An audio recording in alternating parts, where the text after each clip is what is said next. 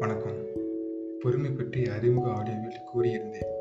இப்படி பொறுமை இழந்து திரிவோர்கள் என்ன ஆவார்கள்? ஒரு நாள் அவர்களுக்கு வாழ்க்கை தக்க பாடம் தருமா? வெட்டித்தலைகள் அவர்கள் அப்படி இருப்பதால் நாமும் அப்படி அவர்களைப் போல் ஆக வேண்டாம். இயக்குனர் மிஸ்கின் எனக்கு மிகவும் பிடித்த இயக்குநர்களில் ஒருவர். ஒரு நிகழ்ச்சியின் போது வெளிநாடுகளில் சிகளை நள்ளிரவில் கூட மதிப்பார்கள். யாரும் இல்லை என்றாலும் பச்சை நேரம் வந்த பிறகே செல்வார்கள். நானும் அதை ஃபாலோ பண்ணி நள்ளிரவில் பன்னெண்டு மணிக்கே சிக்னல் நின்றேன். என்னை தாண்டி சென்ற ஒரு லாரிக்காரன் என்னடா இவனுக்கு? ஏதோ மர கழிந்து போச்சோ? என்கிற மாதிரி பார்த்து சென்றான். இவ்வாறு அவர் சொன்னார். இதை கேட்டு எனக்கு இன்னும் தீவிர உணர்வு வந்தது. எப்பவும் சிக்னலை மதிப்பவன் நான். நடு இரவிலும் வண்டியை நிறுத்த அதன் பிறகு முடிவு பண்ணினேன். அப்படி ஒரு நாள் என் நண்பன் ஒருவனை கோயம்பேடு பேருந்து நிலையத்தில் விட்டுவிட்டு வீடு திரும்பிக் கொண்டிருந்தேன். மணி இரவு பன்னெண்டு முப்பது. ஒலிம்பியா சிக்னலில் நின்றேன். பகலில் என்றால் கூட நடுவில் நிற்பேன். இரவில் இன்னொரு வாகனம் நிற்காது என்பதால் ஓரமாக நின்றேன். அப்போது சைக்கிளில் சென்ற ஒருவர் சாலையை கடந்து சென்றார். நான் சிக்னலை மதித்து நின்றதை பார்த்து அவர் கையை தூக்கி தம்ஸ்அப் காண்பித்தார். இதுதான் அந்த உன்னத தருணம். அவர் மனதில் நான் ஒரு நல்ல மாந்தராக இடம் பிடித்து விட்டேன். அவரின் இந்த பாராட்டு என்னை மேலும் உற்சாகப்படுத்தியது.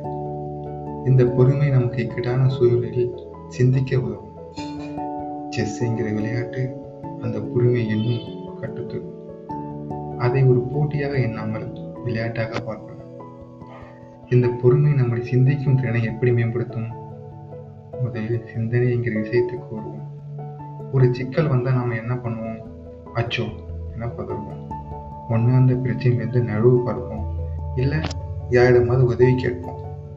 கொஞ்சம் நேரம் எடுத்து சிந்தித்தால் சொல்யூஷன் ரொம்ப சிம்பிளாக இருக்கும். இன்னும் விளங்கி கொள்ள ஒரு குட்டி கதை கேட்போம். ட்ரெயின் டிக்கெட் புக் செய்த இருவர் ஒரு இன்னும் ஒரு மணி நேரத்தில் சென்றால்தான் பிடிக்க முடியும் என அடிச்சு பிடிச்சு பஸ்ஸில் ஏறி மெட்ரோவில் சென்று ஆட்டோ பிடித்து இறங்கினால் கண் முன்னால் அவர் ஏற ரயில் புறப்பட்டு கொண்டிருக்கிறது.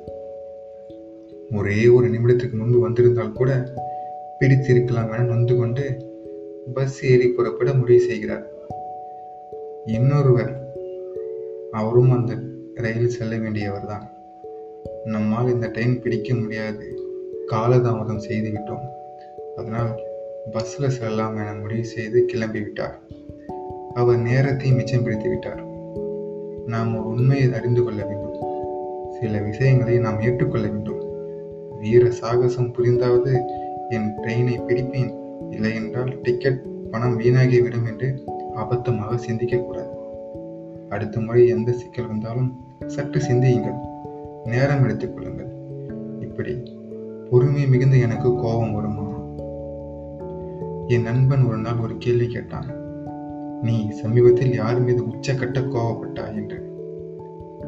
நான் யோசித்து பார்த்துவிட்டு அப்படி நான் பள்ளியில் மாணவனாக இருக்கும்போது தான் கோவப்பட்டிருக்கிறேன்.